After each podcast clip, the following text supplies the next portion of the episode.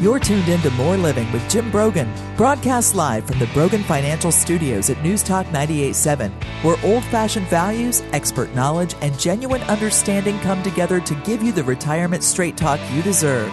Jim's a former National Advisor of the Year recipient and a financial educator, and he's here today to talk about how you can live out the best years of your life. Jim and the Brogan Financial team have been helping retirees and pre retirees across the Southeast for over 20 years in their pursuit of financial independence. You can reach them during the week at 865 862 6800.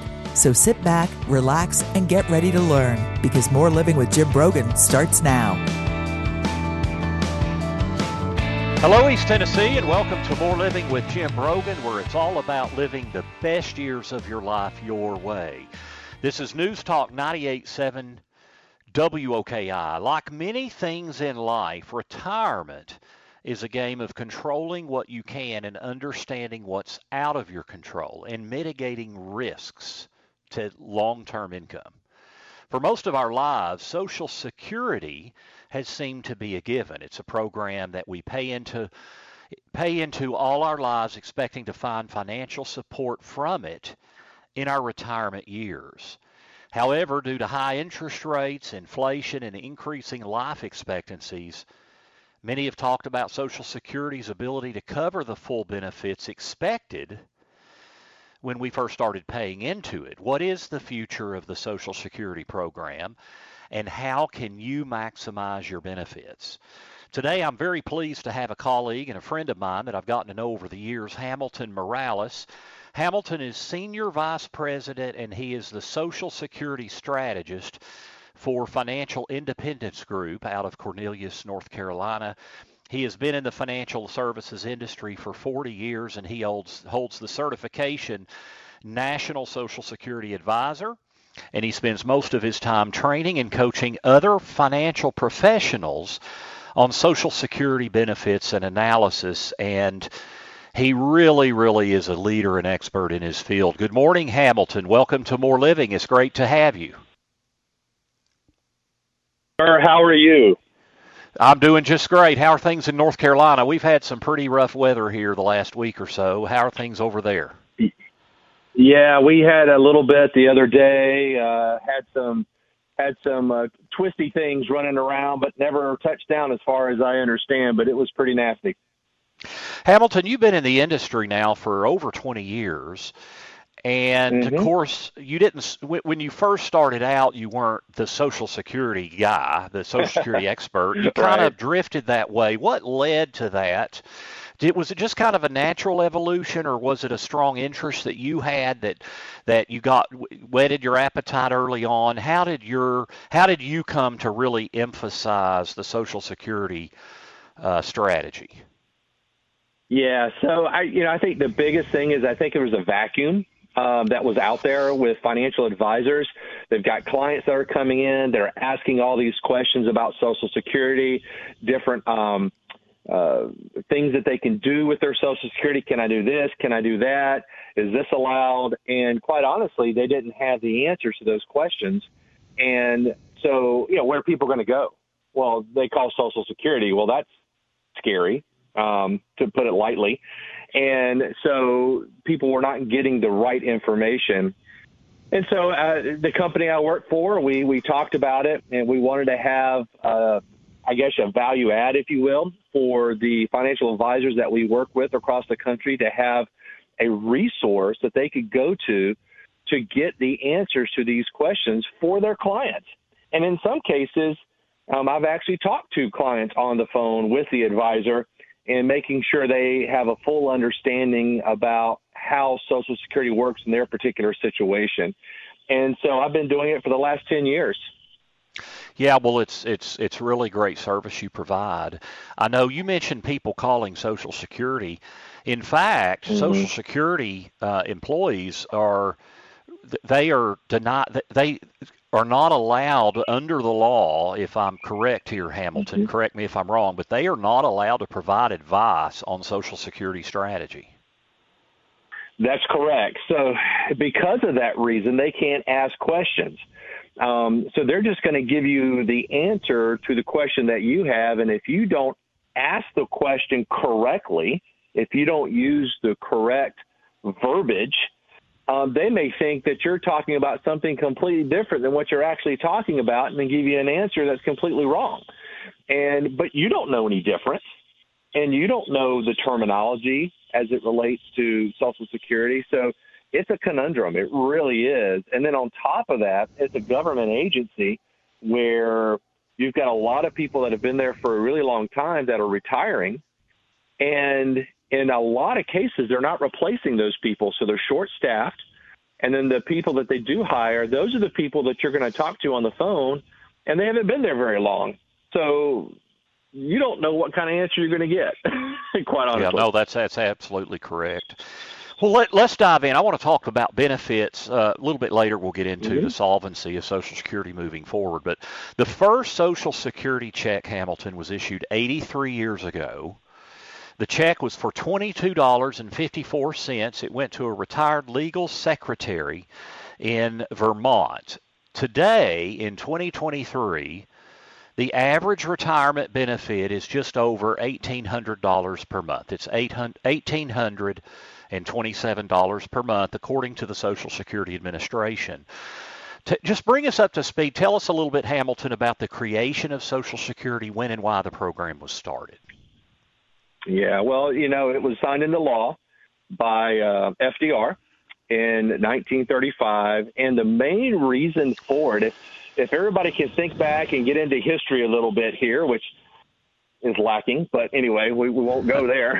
but it, we, we look at history, and we know that during that time was the Great Depression, and there was no 401ks, there were no pensions there was none of that back then. So how did people retire back then? Well, they either saved a lot of money and put it in the bank, they a lot of money and put it in the stock market, or they owned a business or a farm and the kids took over when mom and dad were ready to retire and the kids took care of mom and dad until they passed away. Well, think about what happened during the Great Depression. Got to run on the banks, so there's no money stock market crashed, so there's no money. And because of those two things, people didn't have money to spend, so all these businesses went out of business. So now you have all these people that were out there and didn't have any type of retirement. So FDR and Congress at the time looked at it and said, we need to have kind of a safety net, if you will, to really kind of keep people out of poverty. And that was kind of the creation of Social Security, and it's evolved from there. Um, but it, it wasn't designed to be your retirement. It was designed to keep you out of poverty during retirement. Unfortunately, and I think the statistics are somewhere in the neighborhood of 40% um, of people who take Social Security, that is either the only income they have coming in or it is the vast majority of the income they have coming in in retirement. Yeah, and I think Social Security, as you said, was set up to be more of a supplement and not be depended on as the primary mm-hmm. source of income. Um, let's talk a little bit, Hamilton, about how does Social Security. I, I guess we need to, if you could, briefly cover full retirement age because that's an important to, sure. age to understand when somebody is eligible for their mm-hmm. full retirement benefit and there's no earned income test. Um, but then, yeah. how is the benefit actually calculated? How do they determine what my benefit is at my full yeah. retirement age? Yeah, so full retirement age is very important. Everybody should know what their full retirement age is, and it's very simple. If you were born between 1943 and 1954, your full retirement age is 66. For every year after that, it goes up by two months. So if you were born in 1955, then your full retirement age is 66 and two months. 1956, 66 and four months, so on and so forth, until you get to 1960. And for those born 1960 and after, your full retirement age is 67. And what that means is, is that you could take 100% of your benefit with no reduction. Plus, if you decide to continue to work during that time while you're taking your benefit, you're not subject to the earnings test. And so those are very important things to understand. I, I, there are still people out there that think full retirement age is 65, and and those people, most of them are in their you know late 70s and their 80s, that had a, a full retirement age of 65. So that no longer is, is out there. Um, yeah, and one thing I'm going to circle around to a little bit later when we talk about the future of Social Security is when Social Security was passed in 1935, mm-hmm. The full retirement age was 65, I believe. And at that moment, the average life expectancy in 1935 was 59 years. Yeah. So yeah. for a newborn, you know, uh, so and now yeah. now the average life expectancy for a newborn is I think 77, 78. So it's pretty remarkable the change in full retirement age has only gone up by two years. Uh, so we'll, right. we'll we'll address that and how it affects the solvency and, and maybe what com- what's coming down the pike and maybe most importantly how do we need to be planning uh, for some of the uncertainties out there. We're visiting with Hamilton Morales. Uh, he is a senior vice president and social security strategist for Financial Independence Group in Cornelius, North Carolina, over near Charlotte. When we come back, we'll talk more first about filing strategies and overlooked spousal benefits and understanding widow and widower benefits because it can often lead to mistakes in filing strategies. So stay with us as we visit with Hamilton. This is More Living with Jim Brogan here on News Talk 987 WOKI. Welcome back to News Talk 987's Brogan Financial Studios, where Jim Brogan is coming to you live with important news and advice to help you achieve your dream retirement. Get ready to learn and live. Here's your host, Jim Brogan. Welcome back to More Living here on News Talk 987 WOKI. I'm your host, Jim Brogan. We're with you every Saturday from 9 to 10 a.m. and again from 3 to 4 p.m. Check out all our podcasts online. You can go to broganfinancial.com and click on radio. You can also download our podcasts on your favorite podcast app uh, to really get learn great information to help you make informed and prudent decisions that can impact the quality of your life in retirement. We're visiting this morning with Hamilton Morales. He is Senior Vice President and Social Security Strategist for Financial Independence Group, and we're talking about Social Security. And let's talk about the filing age uh, briefly, Hamilton. You mentioned, of course, full retirement age is between 66 and 67 if you're not already there. Um, and but you can draw as early as age 62. Uh, except for widow benefits can be earlier, and we'll, we'll get into that here in a minute. And then you can delay it to age 70. Um, according to Boston University economics professor Larry Kotlikoff, his research found that most U.S. workers between age 45 and 62 would benefit from waiting until beyond age 65 to start receiving their Social Security benefits. Talk about the importance of that and why is that and why would somebody not delay their benefit? Oh man, that is a great question. And you know, one of the questions that I get on a regular basis because I do, I do uh, Social Security workshops across the country for different advisors, uh, where we're I'm standing in front of a group of, of people who are either retired, getting ready to retire, thinking about retiring, and we're talking Social Security, and that and that's a big question that I get is you know how do I how do I maximize my benefit? When is the best time to turn it on? And the answer is well, I don't know because I don't know your particular situation. And so it's different for every person. And so it just all comes down to what I call the income plan. You, you've spent all these years saving for retirement. Once you retire, now how do I, for lack of a better term, de-accumulate? Instead of accumulate, I'm going to de-accumulate. How do I spend that money? Well, part of that – is Social Security. So if if I retire at 62, but I don't turn my Social Security on until full retirement age or age 70, where's my income going to come from during that period of time, and how is that going to affect me long term? And then, of course, vice versa. If I if I do retire at 62 and I do turn on my Social Security early, I get a reduction in that benefit. Number one, and number two, again, depending on your situation, how does that affect you? And if you're the higher of the two wage earners, how does that affect your spouse if you predecease them? So there's so many questions that go into when to turn on Social Security. Am I married? Am I not married? Am I single? Am I divorced? Um, all of these things come into play when it comes to thinking about when to turn on Social Security. I think the biggest biggest takeaway that I want to make sure the listeners know is don't just roll the dice and just you know shoot from the hip and oh I'm just going to do it at this age and not really plan and understand what you're doing. It is very, very important. Um, I, you know, like to say what's good for your neighbor or your sibling or your coworker mm-hmm. could be the worst mm-hmm. thing you could end up doing for your own strategy because there are so many variables. Now, one thing that's some of the one of the things that's been talked about a lot, if if people you know get online and and search for Social Security strategy things is, you know, there is quite an increase in the benefit from age 62 as opposed to waiting until age 70. It's over a 75% increase in the benefit if you wait. So it is a substantial benefit.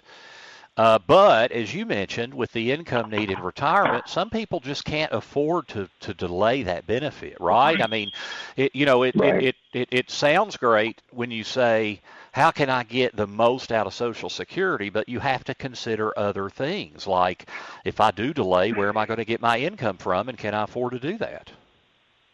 Mm-hmm. And the other thing you got to think about is, well, how long am I going to live? You know, what's my life expectancy? Uh, you know, am I in good health now? Uh, what's my longevity in my family?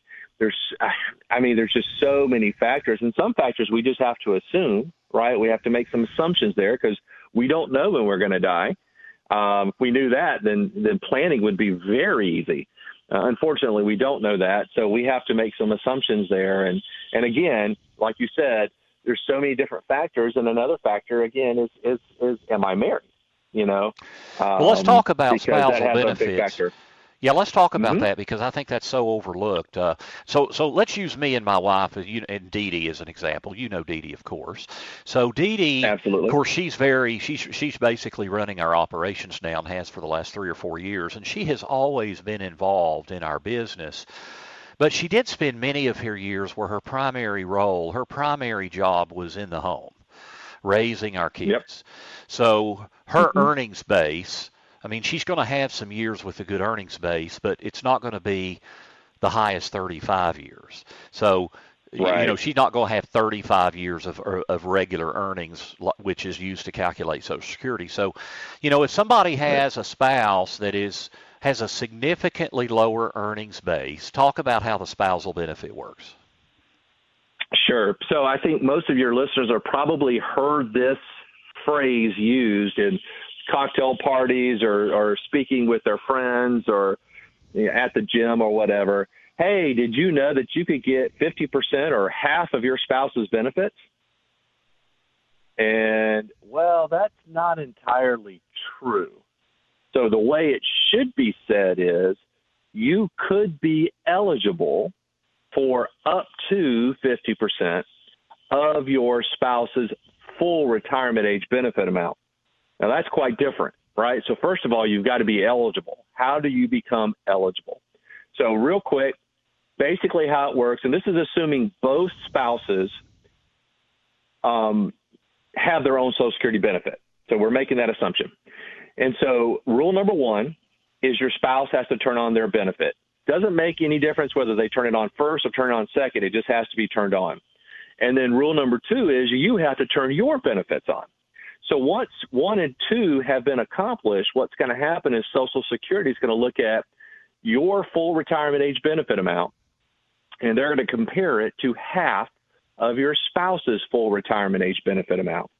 If your full amount is greater than half of your spouse's, you do not qualify. You're not eligible for spousal benefits. However, the flip side, if your full retirement age benefit amount is less than your spouse's half, now you're eligible. So check mark there. I become eligible for up to 50%. Well, okay. So that means I could get less than 50%, right? That's correct. Because if you take your benefit early, not only do you get a reduction in your benefit, you'll get a reduction in the spousal portion of your benefit. And both of those combined will be less than 50%. So that could happen. And I, and there's a lot of people that think that I can turn it on at 62 and get 50% of my spouse's benefits. And it's like, no, no, no, you're going to be sorely disappointed when you do that and they tell you that you're getting less than um, 50%. And then the now last thing, just real quick, is it, it, just real quick. The last thing is is 50% of the full retirement age benefit amount. So it doesn't make any difference when you turn it on, when they turn it on. The calculation is always based off of the full retirement age benefit amount. So Hamilton, let's take that a step further. Let's let's use Dee Dee and me again. Let's say that, uh, and our mm-hmm. full retirement ages are 67. So let's say that mm-hmm. uh, I, as the higher earner with the higher earnings base, decide I want to wait till 70 so that I'll maximize benefit. But she wants to mm-hmm. draw that spousal benefit. But as you said, you know, she cannot get the spousal benefit if I'm not drawing. Um, Correct. How might that affect our strategy? Is there an increase in the spousal benefit if she waits past age 67? Uh, that's that's a great question. So the answer is there, there's no there's no increase. The spousal benefit is the spousal benefit. Um, so once you hit full retirement age, that's the max it's ever going to be, outside of cost of living adjustments, of course. But it doesn't grow based off of the delayed rec- um, retirement credits like your own benefit does if you delay it. So you know, in, in those particular cases, you know, again, we, we look at different strategies. One of the strategies we look at is to have the lower of the two benefits go ahead and turn theirs on early. Go ahead and get that income coming in. And the reason why we do that is because we know that the higher of the two benefit is the one that's going to last for both lifetimes. So if something happens to you, she's going to step out of her benefit and step into your benefit. So eventually she's going to get yours. So let her go ahead and start taking the benefit, even though it's reduced. Now it's reduced for her benefit. But what happens if you turn yours on at 70? And I don't know the age difference, but let's say she turns hers on at 62. She's got a reduction in her benefit. You turn yours on at 70, and she's now over full retirement age at that point. So the spousal portion of that benefit, which you'll be eligible for at that point when you turn yours on, that portion will not be reduced. Her benefit's still reduced, but that portion will not be. They stand alone based off of when you become eligible and you take those benefits. Something you really need to understand how that works because if you're trying to coordinate income planning with your spouse, those are things that are very important to understand and to be able to, to coordinate together to make sure that you understand how this is going to work in retirement. Absolutely. You know, my wife and I are a little bit less than a year and a half apart in age. Mm-hmm. And so, uh, or a little bit more than a year and a half. And so the reason that's important is she doesn't, you know, she doesn't get any increase in that spousal benefit if I'm waiting to 70 because she'd have to be 68 right. and a half before I'd get there. So that could affect our filing strategy. Now you mentioned the widow benefit. Absolutely. Is that mm-hmm. the the surviving spouse gets the higher of the two. So if Correct. later in life I die first, she will then get my whatever benefit I was drawing. Um, so that's right. an, also an important consideration. Let's touch quickly, Hamilton, before our break, on divorce spousal benefits and how important is it to understand that? Because in fact social security is not going to do that for us. We've got to help them connect those yeah. dots right? Well that's absolutely correct. They're not going to call you on the phone and say hey you've got a spouse or a widow's benefit available to you. Now you might get a letter in the mail saying that you, you're eligible for it but they're not going to automatically click click you over to the widow's benefit. You have to actually file for it. The biggest thing i think for your listeners that they need to understand is if something happens early. So if you lose a spouse early, let's say in your early 60s, if the surviving spouse has not turned on their benefits yet and they lose their spouse, they've got options. So they could actually take one benefit now and turn the other benefit on later to get an increase. So and that's a strategy that we use. That's that is absolutely correct. So knowing that, because a lot of people just go for the higher benefit, boom, they're done. Well, wait a minute, don't do that. Maybe if we take the widow's benefit now and let your benefit grow till 70, that your age 70 benefit will be higher than the widow's benefit.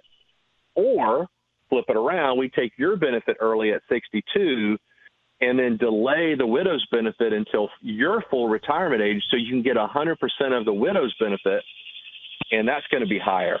So, it, because you got to remember, any benefit you take outside of Social Security disability, if you take it early, you're going to get a reduction and you're going to be subject to the earnings test if you decide to work during the time. So, those are all considerations you got to have. But the key point there is is that you know for many people if your if your spouse has predeceased you you know how you handle that period of time from 62 to 70 can really you know people who have had someone pass away have some real advantages of how they can plan to maximize Social Security benefits by drawing one of those mm-hmm. without affecting the other. So I think that's just so and important. Social Security's not going to tell you. No, yeah, Social Security's not going to tell you that. Yeah. We're visiting with Hamilton Morales. We're talking about Social Security when we come back. I do want to define the divorce benefit, and then we'll talk about the future implications and, and how we can be planning for things like inflation, interest rate risks, solvency of Social Security. What, what, what are we looking at down the line? How likely is it our Social Security benefits would go down in a substantial way? So stay with us. This is More Living with Jim Brogan right here on News Talk 98.7 WOKI. Welcome back to News Talk 98.7's Brogan Financial Studios, where Jim Brogan is coming to you live with important news and advice to help you achieve your dream retirement. Get ready to learn and live. Here's your host, Jim Brogan. Welcome back to More Living with Jim Brogan, where it's all about living the best years of your life your way. This is News Talk 98.7 WOKI, and today we're talking about Social Security benefits. We've been talking uh, a lot about the importance of the timing of your election of benefit, when to draw, how spousal benefits can affect that decision.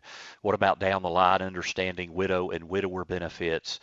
Uh, now, I have a one night class at Pellissippi State Community College through their adult education programs on income planning on August 29th. So, just here in a couple of weeks. Uh, that's Tuesday, August 29th. It's a one-night class, 6:30 to 8:30 p.m. at their Hardin Valley location, and it's income planning for retirement. And uh, one of the one of the areas that we do dive into because it's so important in the income plan is your Social Security election and understanding those nuances. Uh, so it's a great way to just reinforce what we're talking about on the show today, but also hear about all the other factors that could affect your income planning in retirement, which I think is the most overlooked area in retirement planning is how you plan for and structure income. Now Social Security is part of that, but there are other things like how do you how do you structure your life savings to now generate income. Uh, so you can find out more at PellissippiRetirementIncome.com. Again, go to PellissippiRetirementIncome.com and you can download a syllabus and click to register. Uh, you can also call Pellissippi State directly at 539 7167. Of course, that's area code 865 539 7167. It's a course fee is, uh, I believe it's $39 for one that one night class to Pellissippi. We're talking today with Hamilton Morales. Uh, we're talking about Social Security, and I do, I do want to talk about divorce spousal benefits.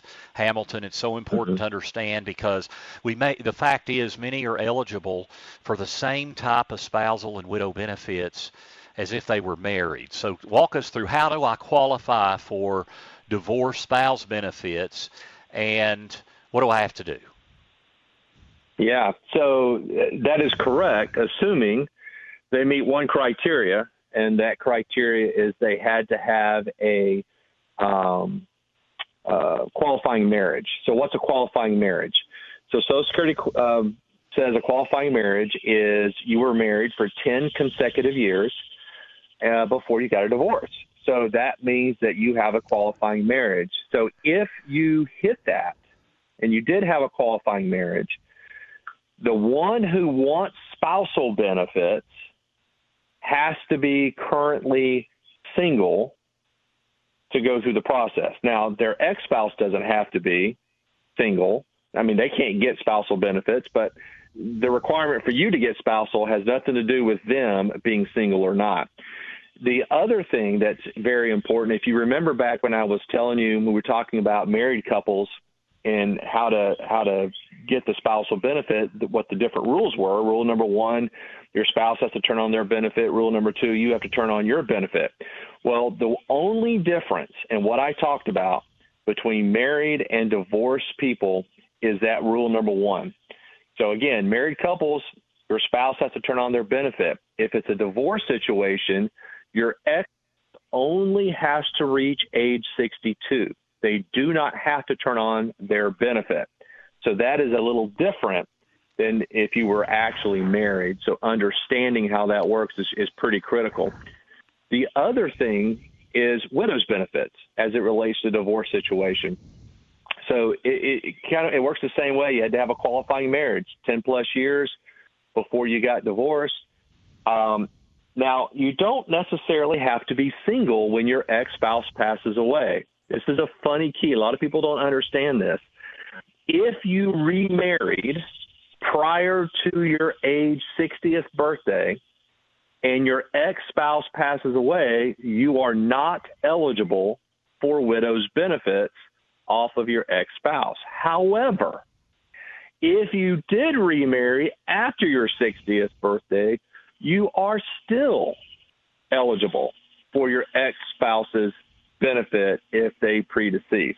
So it's it's it's a it's something to consider um, if you are looking to get remarried again and you're you're real close to that 60 year age mark.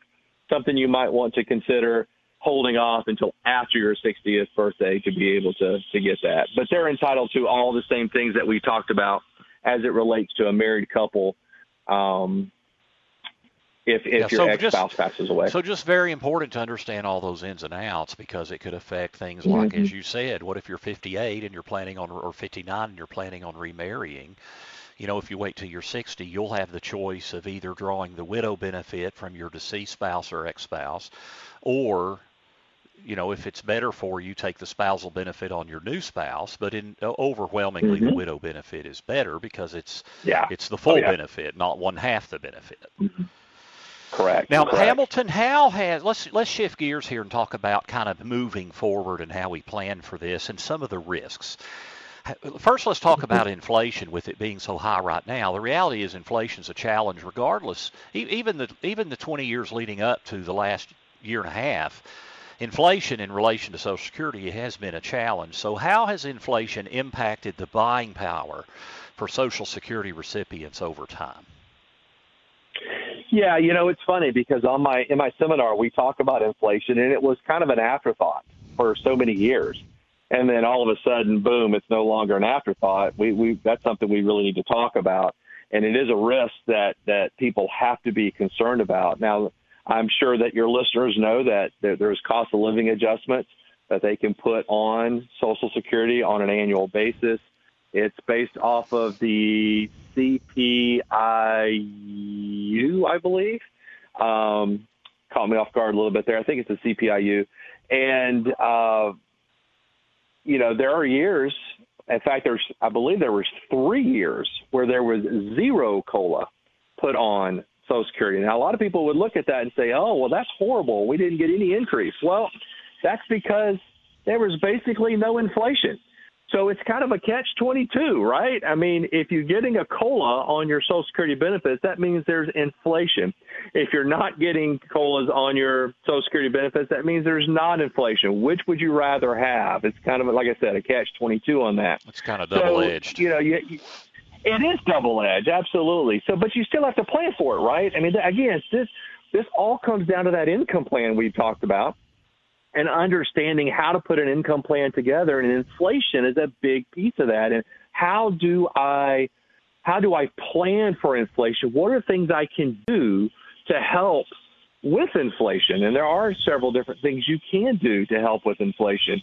Um, and so th- those are things that you just you have to know about because Social Security, yes, will probably go up some, and we had a pretty pretty good size increase this past year. But is it enough? For the buying power? And the answer is no, it's not.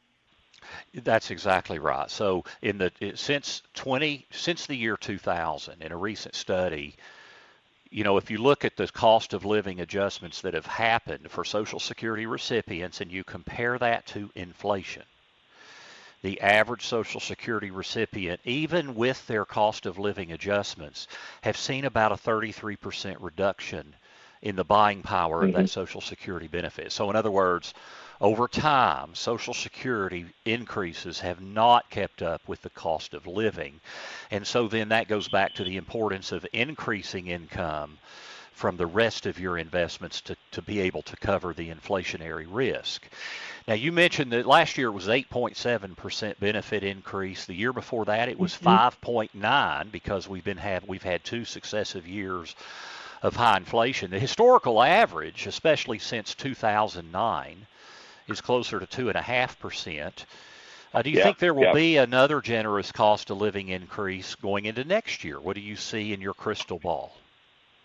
Yeah, I, I, I'm seeing there's going to be a, a generous one unless they get can do something. You know, obviously the Fed's trying to to help with inflation and all the different things, and you know, spending. I mean, printing money and spending the money that, that we really don't have is, is certainly not helping with inflation. And because of that reason, I believe that we're going to see another substantial increase. Um, and those are usually announced, I believe, around October, November. So we'll know yeah, the next month or two October, we should November. start. Well, and we'll start mm-hmm. getting estimates from Social Security maybe even next month. So that'll be something to really keep yes. an eye out for.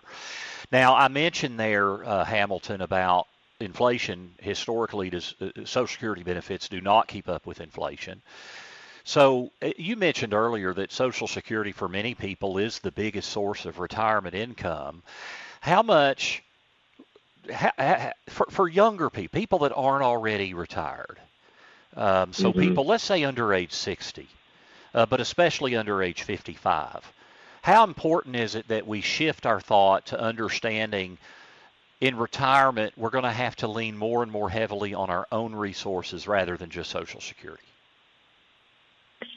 Uh, huge.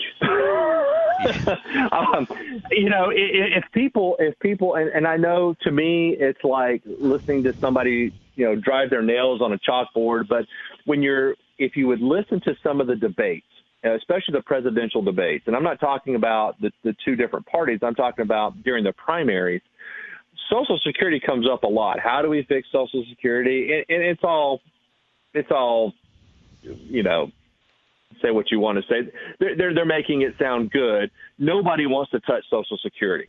It's it's political suicide to touch Social Security. That's the reason why nothing's been done yet to to fix the problem that's looming for 2033, 2034, 2035, depending on which uh, report you you look at.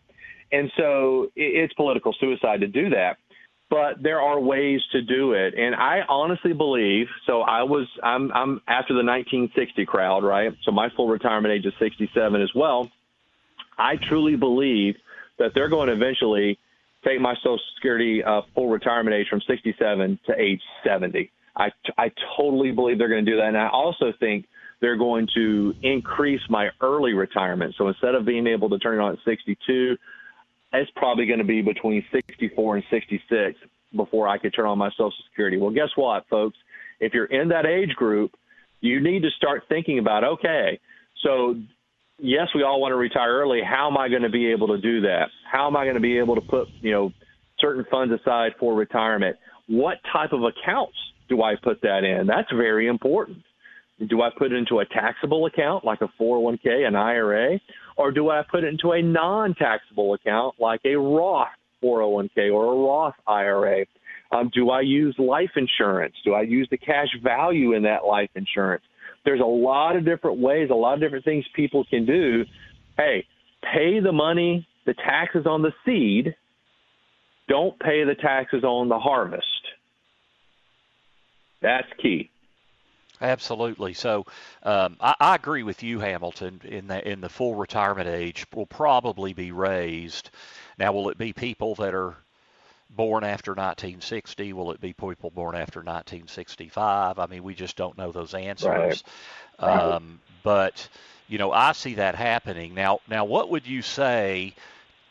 You know, we know there's a large increase in the Social Security benefit to delay taking the benefit. Now, again, as as we discussed mm-hmm. earlier in the show, not everybody can afford to do that, and it's not wise for everybody to delay.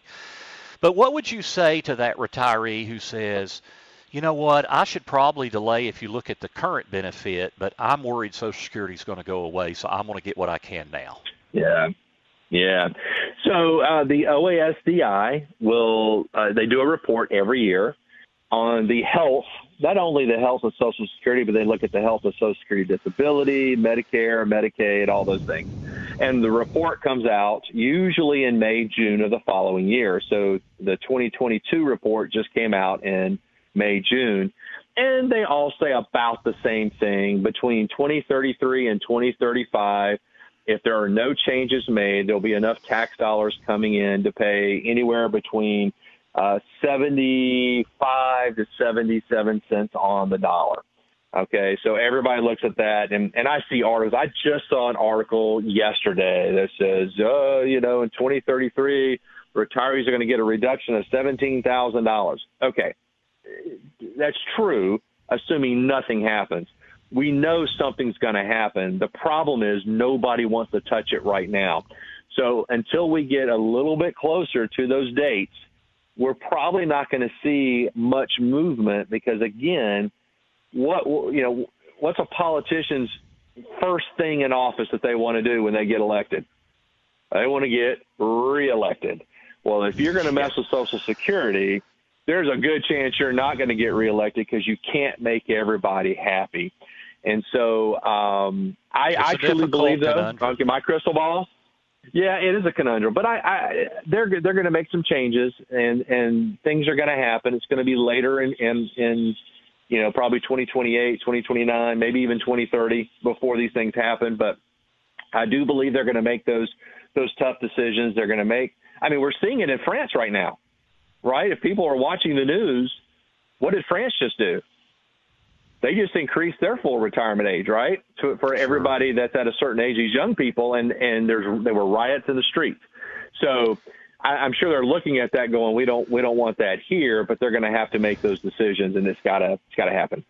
We're visiting with Hamilton Morales. When we come back from our last break, we'll have we'll wrap up this Social Security discussion here on More Living on News Talk 98.7 WOKI.